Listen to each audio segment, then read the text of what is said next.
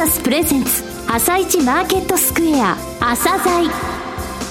この番組は企業と投資家をつなぐお手伝いプロネクサスの提供でお送りします。皆さんおはようございます。アシスタントの玉木葵です。それではスプリングキャピタル代表チーフアナリストの井上哲夫さんと番組を進めてまいります。井上さんよろしくお願いします。よろしくお願いします。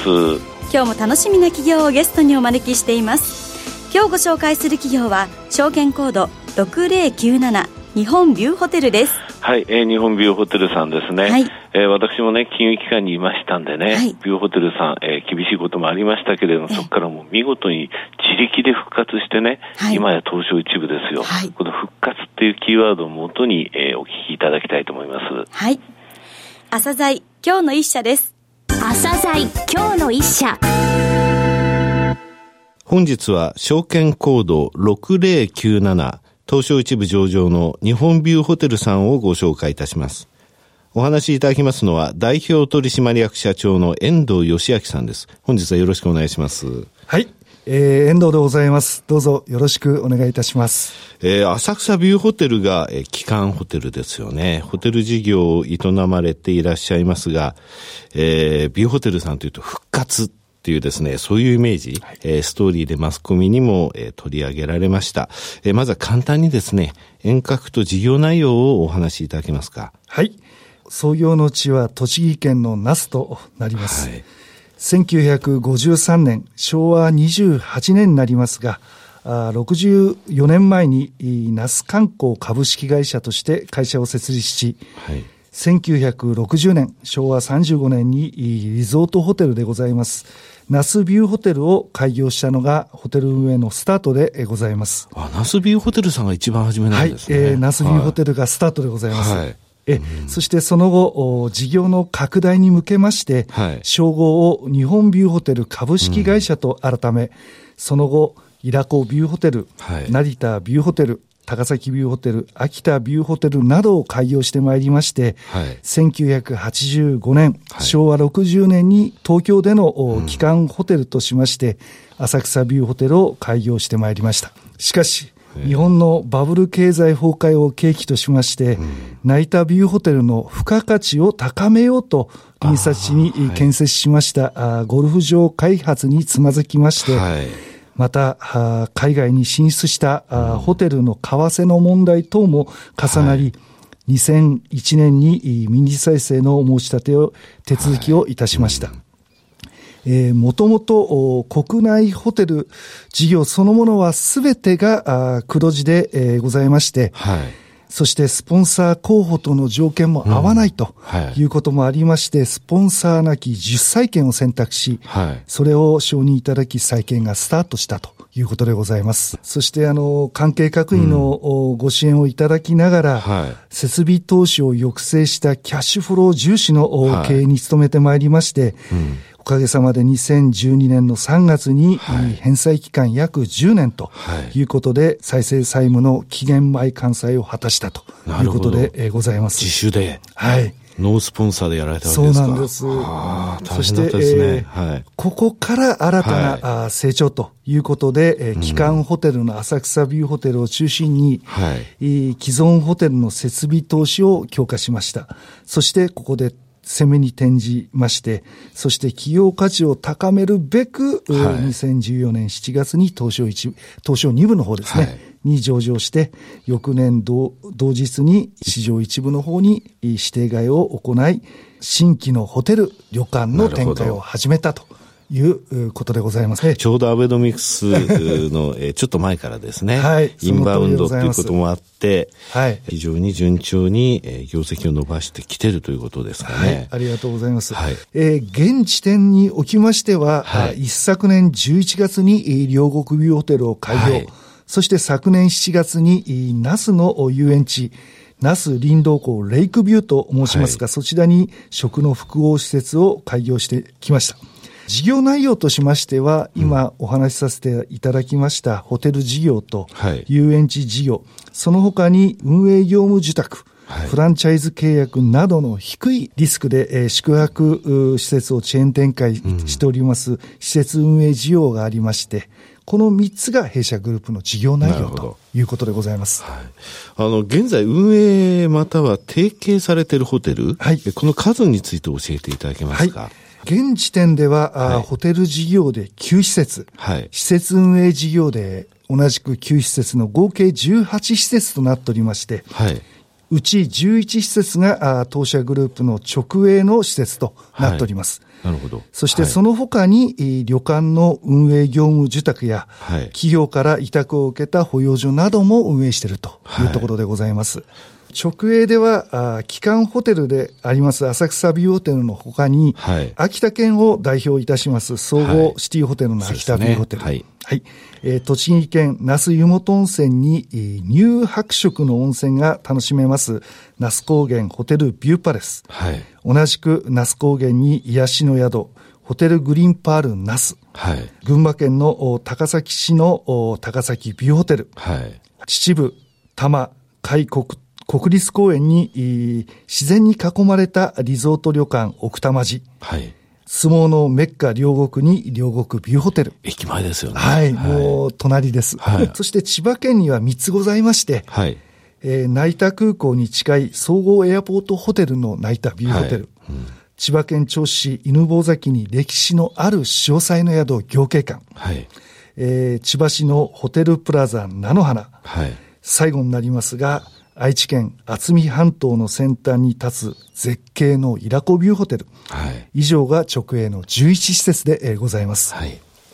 えー、それではその提携ホテルっていうのは7つあると言われました、はい、こちらはどこにあるんですか、ね、はい。こちらはですね、はい、福島県に3ホテル、はい、岡山県に1ホテル、はい、そして、えー、沖縄県に3ホテルで合計7ホテルがあ提携となっております。はい直営は現時点でご案内しました11施設でございますが、はい、来月5月3日に、札幌ビューホテル大通公園が開業しまして、うんはい、また来年春に現在建設中でございますが、はい、大阪ビューホテル本町、これを開業する予定となっております。ビューホテルさんのですね、はい、他のホテルグループとの違い、差別化、強み、そういったものって社長どういうところですか、ね、はい。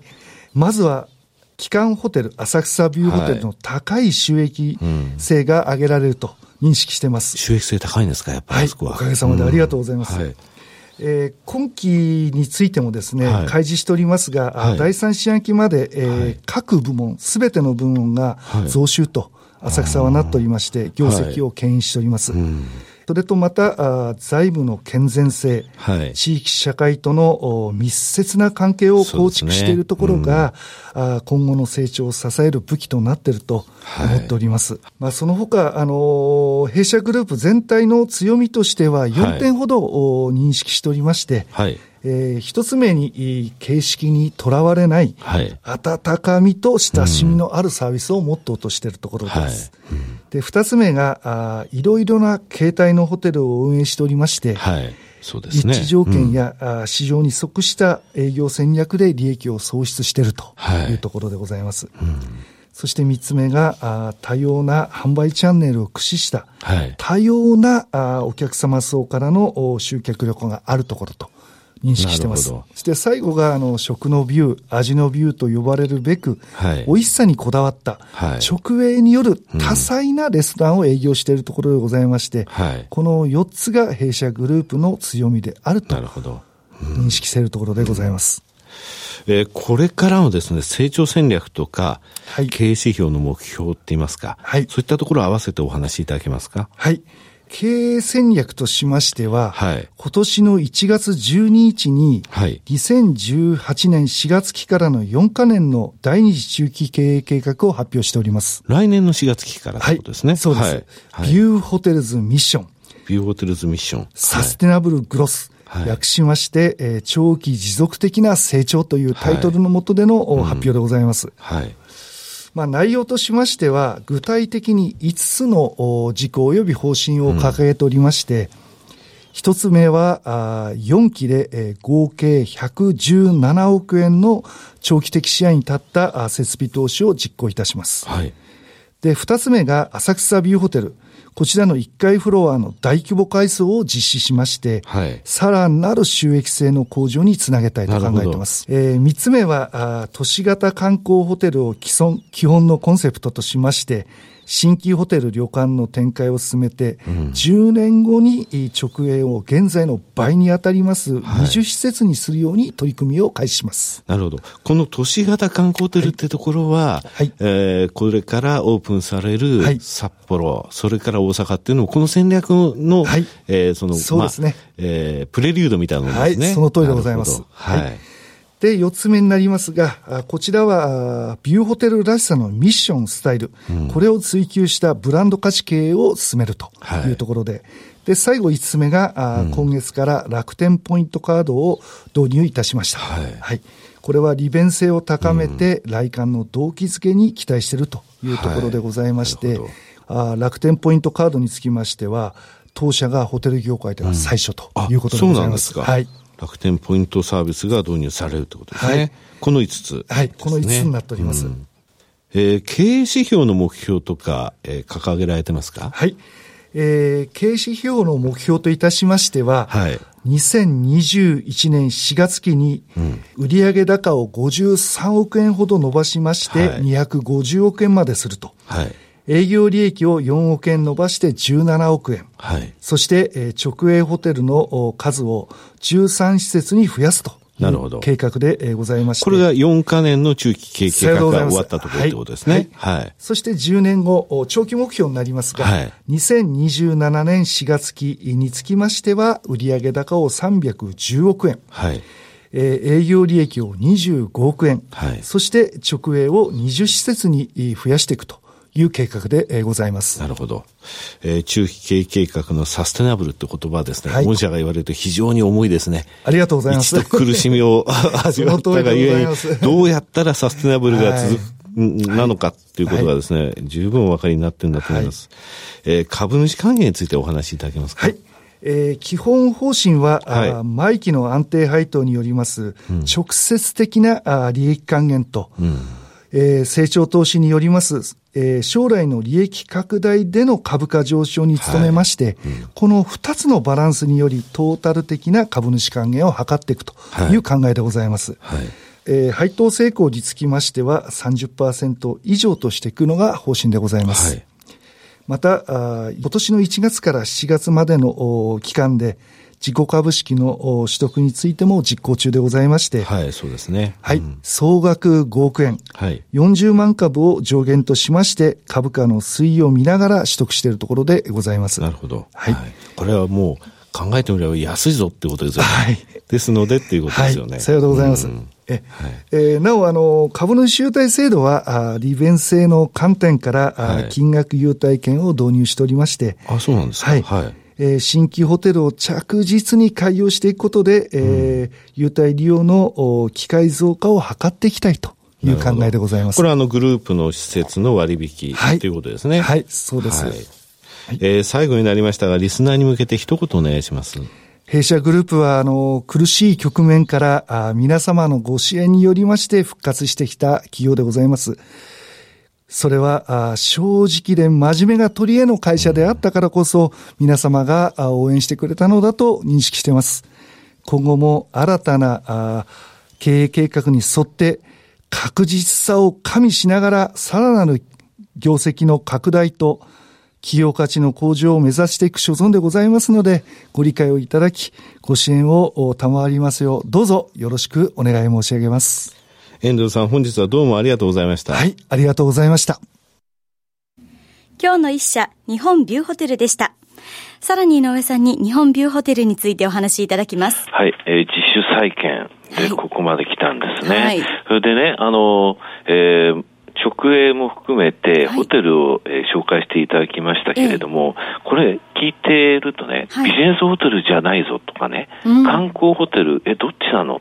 そういった感じになったと思うんですよ。はい、これ、リッチリッチに合わせて、きちんとその、えー、ニーズ、えー、に合わせた営業戦略打ってるってことなんですよね。だから観光地もあるし、はい、えー、それから結婚式場もね、すごい婚礼部門強いんですよ。はい、このホテルさんね。はい、それで施設運営、つまりあの、自分たち運営をしていて、オーナーではないってホテルもあるわけなんですね。はい、星野さんってあるでしょ、えー、あれって星野って名前全部ついてて、もう施設運営でなおかつ名前ついてるだけで、建物は自分たちじゃないっていうのがたくさんあるのね。だからホテルって結構そういうところ見なきゃいけないんですが、はい、えこの直営のところは11、それで札幌ビュー、大通公園と大阪ビュー、本町ってことは、はい都市型のところにこれから出てきますよってことですよね。はい、それが、あのー、今回語っていた成長戦略の中でも出てったよね。はい、そして、楽天ポイントということですか。はい、ね楽しみですね。そうですね。あの、決めた朝材のね、はい、丸5周年パーティー、はい、えー、宴会ここでやりましょう。わあ、素晴らしいですね。はい。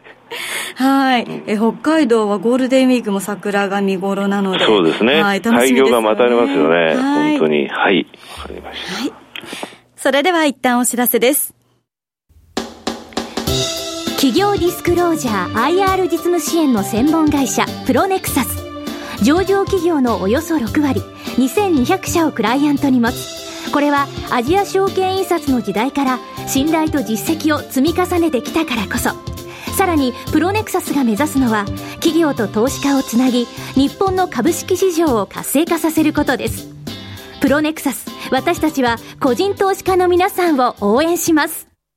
井上哲夫今日のストラテジー。それでは井上さん、後半の解説もよろしくお願いいたします。はい、えー、去年の夏からね、動かない相場とか、ボラテリティが低い相場とか、レンジ相場とかいろいろ言ってきましたけれども、はい、全くもって気持ちの悪い状態がアメリカなんですよね、今ね。これがね、3日続けてダウがね、はい絶対値で10ドル動いてないのよ、はい、前日比で。これ3日連続の1桁台って、2005年以降統計、今朝見てみたんですけどもね、はい、2011年の1月の末に1回あっただけなんですよ。あかなり前に。でしょ、はい、もうだからもう12年間でこれ2回目なのね。これ異様なんですけれども、はい、そうやって静かな、じゃあ動いてないのかなっていうと、うん、恐怖指数こそことビックスね、はい、ビックスって、えー、月曜日に14%台今年初めてつけたのね、はい、つまり上昇したの恐怖が上がってきてますよってこと、でそれが昨日は15%台つけたんですよ、はい、でこの15%台っていうのは実はですね非常に高い数字になるんですね、それでビビックスが上がってるっていうことはあの高いぞと。で今年になって初めてだぞと、えー、大統領選終わってからも、えー、最高のレベルだぞと、はい、それなのに売買高ニューヨークのね、内政の売買高っていうのは非常に少ないんですよ。はい3日平均で7億3100万株って、これはもう去年のクリスマス休暇で証券会社にディーラーがいなかった時、はい、それ以来なんですね。